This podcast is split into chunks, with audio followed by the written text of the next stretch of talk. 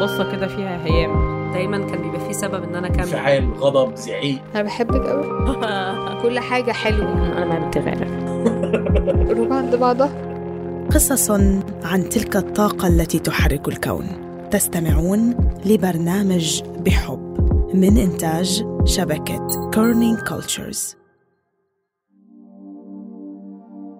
قصص الحب في حياتنا مرات بتصطدم بكتير عوائق. وفي قصتنا اليوم من فلسطين التحديات كانت بين أوراق ومدن وحواجز فرضت مش بس على حياة الناس بس كمان على خيارات كتير شخصية. رند خضير منتجتنا من رام الله اختارت لنا هاي القصة. كنت أنا بميل لهاي الفكرة بالذات يمكن لأنه موضوعها قريب مني مخوفني أو عندي كتير أسئلة محتاجة إجابات. بهاي القصة رح نحتاج ندخل في تفاصيل قانونية معقدة شوي فبدكم تتحملونا لأنه ما في مفر. التحايل على العقبات القانونية جزء كبير من حياة عبير ومحمد حنون كتير. كتير حدا حنون كتير حدا طيب كتير حدا أنا حدا عصبي هو عكسي هو حدا بستحمل. فقادر يكملني يعني مكملني بكل إشي تقريبا. شخصية عبير قوية من أيام الجامعة بعرف يعني. وإنه الإشي المميز إنه التحدي يعني وبتستسلمش يعني بسهولة. يمكن إنه تكون عنيد أو تخوض تحدي مش أمور أساسية في كل العلاقات بس عبير ومحمد لو ما امتلكوهم يمكن كان خسروا بعض. عبير ومحمد من فلسطين واللي ما زارها لازم يتخيل معي بلد محتلة من بداية القرن العشرين. الاحتلال تجاوز الجغرافيا والمكان وفرض قوانين بتقتحم حياة الناس وقلوبهم. بس لما صار الموضوع كتير جدي وإجوا يطلبوا هيك كانوا هم رافضين من البداية لما سمعوا إنه في بنت من رام الله. إحنا مش رسمي وفيش أمل يمكن وبدنا نحارب لثمان أشهر. ما كناش عارفين أصلا إذا في أمل أو لا. يعني كنا قاعدين متمسكين في بعض. لو وصلنا لمرحلة حتى أنا قلت له يعني حتى إذا ما بنتجوز إنه أنا ما بدي غيرك. عبير من مدينة رام الله. يعني بتحمل هوية خضراء وهي بطاقة هوية السلطة الفلسطينية. واللي مثل عبير من الضفة الغربية أو غزة غير مسموح إنهم يعيشوا في القدس. ومحمد من القدس بيحمل هوية زرقاء وهي بطاقة هوية إسرائيلية للفلسطينيين اللي بيعيشوا في داخل القدس. وهاي الهوية هي حق إقامة في القدس بتسقط عن صاحبها في حال استقر في أي مكان خارج حدود القدس. يعني عبير بمنحها الاحتلال الإسرائيلي تعيش داخل القدس ومحمد ما بيقدر يعيش إلا داخل حدود القدس. ومن هون بدت الأمور تتعقد وصار في مخاوف كثير. ركبت سيارتي وسقت لمنطقة كفر عقب شمال مدينة القدس المحتلة. آه، أنا وياه دارسين نفس التخصص psychology major psychology minor sociology في جامعة بيرزيت فبلشنا كزملاء يعني إنه بناخد كورسات مع بعض وهيك وبعدين صرنا شلة مع بعض إنه الصبايا والشباب. بس لا يتخطى إنه الزمالة كان وبعد ما تخرجنا ضلينا على تواصل. آه، إذا إجى على الله يبعث لي لأنه هو سكان القدس يعني لما يجي إنه أنا جاي يعني من القدس بحب أشوفك. آه، مرات أسافر يكون عيد ميلاد حدا فينا نبعث لبعض. يعني هيك كنا على تواصل اللي بيفصل بين المدينتين مسافة 19 كيلو متر يعني بالسيارة بتستغرق خمس دقائق. لكن بفعل الاحتلال الإسرائيلي الطريق فعليا بتحتاج ساعة ساعتين ويمكن ثلاثة. لأنه الشارع اللي بيفصل المدينتين في واحد من أكبر الحواجز العسكرية الإسرائيلية. وبجانب الحاجز قام الاحتلال الإسرائيلي ببناء جدار الفصل العنصري وهو جدار إسمنتي بيصل ارتفاعه إلى أكثر من 8 متر بهدف فصل المدن الفلسطينية ومصادرة المزيد من الأراضي. وعبير مثل بقية سكان الضفة الغربية الاحتلال بمنعها من دخول القدس إلا في حال قدمت طلب وحصلت على تصريح من الجانب الإسرائيلي وعادة يمنح التصريح لسبب طبي أو مرافقة مريض ويعطى بعد تحديد اليوم وساعات الدخول والخروج من القدس. وفعلا في يوم والد عبير كان مريض ومتواجد في مستشفى داخل القدس وعبير حصلت على تصريح للمرافقة. شفت على الفيسبوك آه، إنه أبوها آه، موجود بمستشفى المقاصد اللي هي ضمن يعني بمدينة القدس. هي مستشفى عربي موجودة بمدينة القدس. فبتعرفي عبير إنه صعب عليها انه تيجي إنه يكون بمدينة القدس وماخذين أكيد تصريح إنهم يدخلوا وأبوها كذلك يعني. فاتصلت معها طوال يعني. ثاني يوم كان آه، عندي بالمستشفى حامل هيك هذا شاب داخل علينا حامل علبة شوكولاتة كبيرة وقعد قضى يوم كامل معنا يعني ضل المسا معي. وبلشت من هون يعني بلشت القصة. بس أنت شكلك كثير متذكرة تفاصيل إذا. متذكرة كيف بتذكر. آه. آه آه متذكرة قصتنا كتير بالتفصيل. مش ظابطة أنساها بالعكس بتعلق فيها كتير بحبها. ومن هون بدت قصة الحب من القدس. آه كان يعرف إني أنا بحب البحر كتير فأخذني مشوار وقتها على البحر وإحنا واقفين على الصخرات يعني هيك شيء فحكى انه أنا بحبك. فأنا قلت له إنه عندي نفس المشاعر إنه أنا كمان بحبه. أظن إنها كانت ثواني بس لحظة إنه كل واحد فينا يعبر للتاني عن حبه وإنه انقلبت المشاعر مليون بالمية كأنه صرنا سنين بنحب بعض وبنعرف بعض كحبيبين يعني. يعني حسيت إنه أنا بدي هذا الإشي زي كأنه كنت أستناه مع إنه ما كنت أستناه بالمرة. وبلش الدنيا تانية. بلش صار قديش أنا برتاح مع البحر برتاح مع محمد نفس الإشي. آه أنا حكيت لأهلي وهيك. هيك وفعلا هون بلشت إنه الموضوع تطور لرسمي. ليوم يومين. بعدين وقف الموضوع اللي هو بلش الرفض هون ووقف موضوعنا لثمان أشهر. يعني ثمان أشهر كان مينيموم تسمعي كلمة مستحيل. مستحيل أنتم وعبير تاخدوا بعض.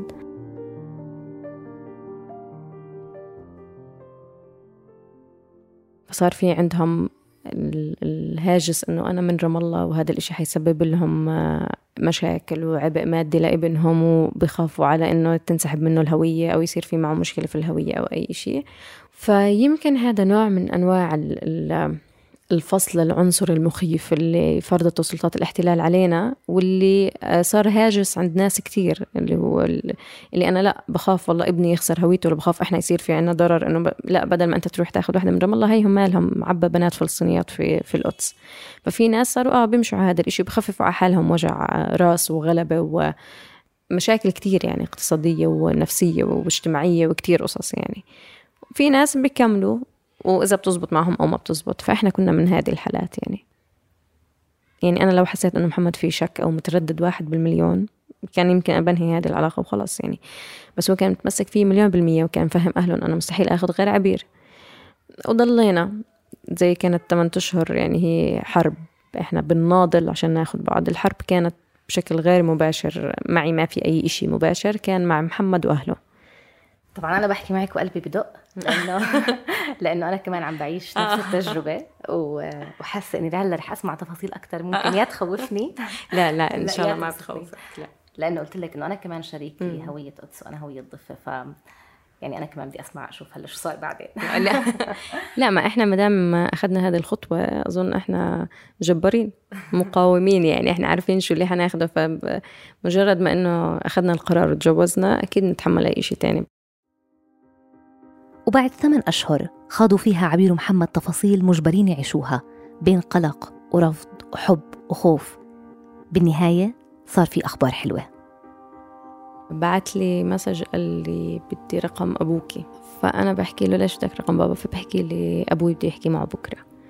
فبحكي لي إنه كل شيء تمام وأهلي وافقوا بدهم يجوا أهلي زيارة يتعرفوا على أهلي. لأنه نزلوا دموعي دغري وفعلا اتصلوا وأخذوا موعد و... فهم قاعدين حكوا إنهم كتير ارتاحوا في القعدة. فيلا نقرأ الفاتحة يلا نقرأ الفاتحة قرأوا الفاتحة. حددوا موعد للخطبة. كانت حفلة جميلة كتير. آه، رقصنا وانبسطنا. اتجوزوا وعبير عاشت في الفترة الأولى بالقدس بدون تصريح من الجانب الإسرائيلي. يعني كانت تمر عن الحواجز الإسرائيلية مخاطرة. ولو انمسكت العقاب إلها ولمحمد بسحب السيارة ودفع مبالغ مالية عالية واعتقال قد يصل لسنوات جهز بيتي آه، وأنا مش يعني أنا رحت شفت بيتي مرة واحدة فانه أوكي تمام هذه الشقة تمام تمام أخذناها. بعدين صار لما صار ينزل العفش أو تنزل أدوات الكهرباء أو شيء أنا مش موجودة أنا ما معي تصريح. فكان آه، محمد آه، واصحابه أو قرايبه هم اللي ساعدوه في التنزيل وهيك. أنا سافرت على شهر العسل ورجعت يعني بعد عرسي بشهر لشفت البيت. دخلت بيتي وأنا ما معي تصريح. يعني أنا برضو رجعت أنا ما معي تصريح ودخلت بيتي أنا ما معي تصريح. فأنا ضليت شهر كامل أمرق عن حزمة تهريب. تزبط إنهم ما يوقفونا. مع كل المخاطر وكل الرعب وكل الخوف كانت تسلك معنا يعني ما بنعرف كيف. بس ما كانش إشي لا آمن ولا إشي مريح ولا إشي مطمئن ولا إنه في له تبعات كتير سيئة. كالخطر وال... والإشي الأسوأ بالنسبة إلي كعروس جديدة يعني كبنت إنه أنا أهلي ما كانوا بيقدروا يدخلوا عندي. آه، صحباتي ما كانوا بيقدروا يدخلوا عندي. يعني ما حدا إجا عندي على البيت. يعني أنا هذا البيت ما حدا دخله. فكانت متعبة كتير. يعني الحياة بالقدس متعبة. فضلينا شهر كامل هيك. بعدين شفنا إنه هذه مش عيشة. فإحنا مضطرين نلجأ للخيار الثاني اللي هو آه قبل الزواج ما كانش خيار نهائيا إلي اللي هو كفر عقب. كفر عقب تعتبر حل كثير من العائلات المقدسية والأزواج مثل عبير ومحمد هذه المنطقة جغرافيا تابعة للقدس وتحت إدارة الاحتلال الإسرائيلي لكن فصلها جدار الفصل العنصري والحواجز العسكرية عن القدس. وما زال بإمكان المقدسيين العيش فيها والحفاظ على هوياتهم المقدسية. يعني محمد بعيش فيها وبيحافظ على هويته وفي نفس الوقت عبير كمان بتقدر تعيش فيها وما بتحتاج تصريح لدخول القدس. لكن هذا الحل مش مثالي كما يبدو. هذه المنطقة صعب الحياة فيها. مساحتها صغيرة وفيها كثافة سكانية عالية بدون بنية تحتية وخدمات عامة وصحية. وفي المقابل السكان بدفعوا ضرائب عالية للحكومة الإسرائيلية على خدمات غير متوفرة أساساً. طبعا اللي بيدخل كفر عقب ببين إنه هاي المنطقة زي كأنه من العشوائيات يعني. بنايات ناطحات سحاب فيش بنية تحتية زي العالم. ماديا طبعا يعني إنه مرهق. يعني أنت احسبيها أنا مثلا هلأ بشتغل بالقدس. أنا هلأ إذا بدي أنزل على القدس على شغلي يعني بدها تكلفني السيارة لا تقل عن 70 ل 100 شيكل باليوم يعني. يعني الواحد بيمشي كتير كيلومترات وإذا كان مسكرين أصلا المنطقة هاي بدك تلف عن طريق أبعد ممكن 40 50 60 كيلو. فأنا بطبيعة عملي كأستاذ يعني تخيل أنا أستاذ بدي أروح أهون على الطلاب و... وإذا عندهم مشاكل أنا أحلها أنا بروح على المدرسة يعني بدي حدا يحل لي مشاكلي. مرة كان في عرس أظن آه، لما سكننا بكفر عقب بعد بشهر كان في عرس إلنا لقريب لقريبتي أظن في القدس. فرحنا أو عيد أضحى كان بجوز. فرحنا على الحاجز ف اسمحي لي أحكي بهدلتنا المجندة إنه مسكت يعني إنه شو ممسك يعني مرتي هوية دفة وإنت داخل بدون تصريح يعني بهدلتني. وغابت ربع ساعة ونادت كل الشرطة على حاجز. وأجت وهيك شكلها حكت بالآخر خلص بديش أسوي لك مشكلة وروح. خلص ارجع على الدار. فاحنا يعني, يعني المرة الجاية قالت لك حبس بس ما رجعناش على البيت رحنا لفينا من حاجز زعيم يعني اللي هو مدخل ثالث للقدس. ورحنا وخلص تمام وكملنا على الشمال وكل شيء تمام يعني. ما عندنا مشكلة ما ما ما بنستسلم بنلفلف من أي حاجز. بالنهاية يعني هذا احتلال يعني هو إذا حكوا لك إشي لف يعني مش شرط إنه تلف بالنهاية هو احتلال يعني بدوش مصلحتنا يعني لا أنا بدي أمسط أنا ومرتي بدي أطلع بدنا نعاند هذا الاحتلال. قرروا عبير ومحمد ينجبوا أول طفل وبدأ التعامل مع مجموعة طويلة ومعقدة من القوانين واللوائح الإسرائيلية واللي غالبا ما بتكون معروفة أو مفهومة للمقدسيين. بس النقطة الأساسية إنه عشان يحصل الطفل على هوية مقدسية لازم عبير تولد داخل القدس. أنا بولادتي الأولى كنت لأنها أول تجربة كنت على أعصابي دائما لأنه أنا عارفة إنه أنا لازم أولد وأنا ما كان معي تصريح نهائي. فكنت بس آخذ تصريح اللي هو لما يكون عندي موعد في المستشفى يعطوني تصريح محدد بيوم واحد فقط وأكون بانتظاره إنه قبل ما يطلع لي من الارتباط مثلا آه هي طلع تصريحك يجيب لي إياه محمد أستأذن دغري من شغلي وأطلع على موعدي. في الحمل الأول كان في خوف كتير كبير إنه أنا دايما بدي على موعد وإنه يكون معي تصريح. لوقت الشهر الأخير اللي هو حكيت لك امبارح إنه أعطوني زي أسبوعين أسبوعين بالشهر التاسع عشان يكون معي تصريح أنا وطلعت لإخواني مرافقة عشان يكون برضو عيلتي موجودة معي يعني. آه برضه هاد كنت خايفة منها يعني كنت حابة يعني كانوا دائما يقولون إنه إخوانك شباب شو بدك فيهم؟ لا بدي عيلتي لأنه أنا ما عندي حدا وبدي إياهم يشوفوا البيبي الأول إلي وبدي أول حفيدة لعيلتنا يعني إنه يكونوا موجودين معي. آه، فكنت أطلع من تصريح الطبي يعني في آخر شهر طلعت لإخواني. مرحبا إيليا. قولي مرحبا. هاي. إحنا لسه صاحيين. مرحبا صباح الخير. إحنا ماخذين راحتنا وانت نايمة. هذه صاحبتي ليش زعلانة؟ عم نحكي عنك إشي حلو. إيلي عمرها سنة وسبعة أشهر؟ وماخذة من اسمها كتير. يعني أنا هيك دايما بحكي إنه معناها القدس وهي ماخدة جمال القدس وماخدة كبرياء القدس وماخدة عنفوان القدس وماخدة مشاكسة القدس. يعني ماخدة كل إشي بصير في القدس. وسط كل المشاعر والسعادة بوجود إيليا وحصولها على هوية القدس لكن الوضع الحالي لعبير محمد ما زال صعب. والحل الوحيد في حالتهم للخروج من أزمة العيش في كفر عقب هو تقديم معاملة لم شمل لعبير اللي المفترض هاي المعاملة تمكن عبير من الحصول على الهوية المقدسية. بس دقيقة أوضح أكثر. صح هذا قانون إسرائيلي موجود ولكن تم وقف ومنع لم شمل العائلات الفلسطينية في عام 2003 وللمفارقة حينها أصدر القرار تحت عنوان قانون ساعة وهذا القانون مستمر وتتوسع بنوده من 17 سنة لليوم. من عام 2003 أصبح تقديم معاملة لم الشمل يعني في المقابل إعطاء تصريح سنوي فقط لحاملي هوية السلطة الفلسطينية. بشكل عام الحكومة الإسرائيلية بتبرر قانون منع لم شمل العائلات وقوانين مشابهة بذرائع أمنية. لكن هو في الحقيقة جزء من صراع ديمغرافي ممتد بين الطرفين بتحاول إسرائيل فيه تزيد من صعوبة زواج الفلسطينيين للحد من زيادة أعدادهم.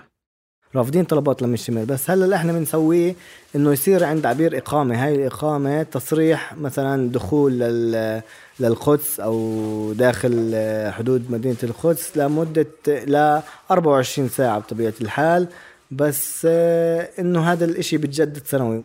طبعا بتعبي طلب مبدئي أنت بتحطي إنه عقد الزواج الإسرائيلي مع معلومات عني وعن عبير. بعد كم شهر بيجيك بالبريد موعد بعد أشهر بوزارة الداخلية وموجود فيه هذا الطلب اللي كتير كبير كتير فيه معلومات لازم تعبيها وكتير غراء لازم تلميها من شغلي من آه، آه، البنوك من آه، يعني عبير كمان طلبوا منها تطلع إشي من داخلية عند السلطة. كتير شغلات لازم تطلعيها منها حسن سلوك طبعا كل هاي الأمور مكلفة يعني ماديا خلينا نحكي ومرهقة نفسيا يعني. وحصلت بالنهاية عبير على التصريح اللي بتجدد سنويا وهم لسه عايشين في كفر عقب. لكن على الأقل بتقدر تدخل على القدس مع محمد وإيليا. مع إنه التصريح يعني ورقة عبور للقدس لكن مع شروط سلك طرق وحواجز إسرائيلية محددة وتوقيف وتفتيش وتضييق لساعات الدخول والخروج من القدس. بعد سنتين في شهر نيسان 2017 كانوا عبير ومحمد متحمسين وبانتظار المولود الثاني. آه، أرام ولادته كانت يعني أكشن حدث من نوع آخر اللي هو كنت نايمة بالبيت في كفر عقب وولدت. أو بلشت يعني المخاض بسموها اللي هو نزلت مية الرأس. فصحيت جوزي بسرعة واتصلنا في الدكتور بسرعة وقالوا إنه لازم أطلع هلأ على المستشفى. أنا في كفر عقب والمستشفى في القدس. طبعا أنا كنت أصرخ في هذا الوقت كان هو الوجع اللي لا يوصف. وكنت صراخ صراخ كل ما تجيني كل طلقة. كان حاجز قلندي مأزم جدا. فصار لازم جوزي إنه يلف عن حاجز حزمة. كان وقت كتير صعب وأضل إنه كان مرعب. يعني أنا كان هذا بالنسبة لي عن جد كان فيلم رعب. أنا كنت أحكي لدكتوري أنا عم بموت. يعني أنا عم بموت. أنا حاسة إني أنا حموت قبل ما أوصل المستشفى. والدكتور كان كتير متوتر وكل ثانية يحكي محمد إنه وين وصلتوا؟ وين صرتوا؟ وصلتوا الحاجز؟ فهي بيكون زي مسلكين كانوا كلياتهم سيارات مفروض إنه إحنا نصف على الدور بس محمد طلع عنهم وراح على مسلك ثالث. فاجوا اجوا الجنود هي هجموا الشرطة آه. يعني هيك بالعبري. ف... فأنا صرخت. أنا بتذكر إن أنا طلقت يعني بقى محمد طلهم اللي وراء بس أنا كنت عم بصرخ يعني أنا بهاي اللحظة أنا مش فاهمة أي شيء صراحة عبري. أنا ما بفهم بالعبري فهو جوزي اللي بترجم لي إيش بيحكوا فهو كانوا عم يحكوا معه باللغة العبريه وهو عم بيحكي لهم إنها هي عم تولد يعني وهم شايفين كيف شكلي. بس أنا شفت محمد عم بطول وراء فأنا صرت أصرخ إنه إجت طلقه أنا جدا موجوعة أنا مش فاهمة شو اللي عم بيصير إنه أنتوا لسه بدكم وراء؟ فقلت لا يعني صرت أصرخ. هم شافوا هويته وبعدين إنه فتحوا لنا الحاجز ومرقونا آه كان إشي كتير مخيف كتير متعب كتير أنا بالنسبة إلي مؤلم بس الحمد لله. مرق. مرقنا. جبنا أرام. جبنا أرام. آه طبعا صعب جدا يعني. هاي التفاصيل يعني هاي اللي بده يخوض هاي تجربة آه إنه يتزوج من ضفة أو العكس طبعا بده يخوض هاي التفاصيل يعني. بده يخوض تفاصيل حلوة بده يخوض تفاصيل آه صعبة جدا. طبعا بتذكرها لبعدين إذا مرت بسلام آه هذا زي كيف إحنا بنتذكر هذا الموضوع. طبعا بتأثر. حتى لو هلأ بعد سنة يعني هينا متأثرين بالموضوع يعني. فأنا بتمنى لك يعني عشان أنت حكيتي لي يعني أنا بتمنى انه إحنا ما نكون عقدناكي من قصتنا. بس الحلو إنه الواحد يضل يتذكر الأشياء قديش الإشي صعب بس بم يعني قديش بنتأثر فيه هلأ. بس إنه آه تجربة صعبة كتير وقدرنا وكنا قدها ومرقنا الحمد لله يعني. كلنا عم نعاني من نفس الإشي. بس إنه حلو كله مشترك بنفس إنه إحنا كلنا بنتحدى كلنا يعني كنت قبل ممكن ناس يجي يقولوا لك بتتفلسفوا أو بنزيدها لما بنقول لك آه الزواج مقاومة ولا الأبس. لا مزبوط. إحنا عنا الفلسطينيين زواجنا مقاومة اولادنا آه، مقاومة. لما أنا بروح بخلف وبمرق عن حواجز وبعمل ومصره وإنه اولادي بدهم ياخذوا حقهم بدهم ياخذوا هويتهم هذا نوع من أنواع المقاومة تاعتنا فإحنا مش بنتفلسف أو مش بنزيدها لا الحمد لله كل شيء عندنا مقاومة وقادرين ومكملين ومستمرين.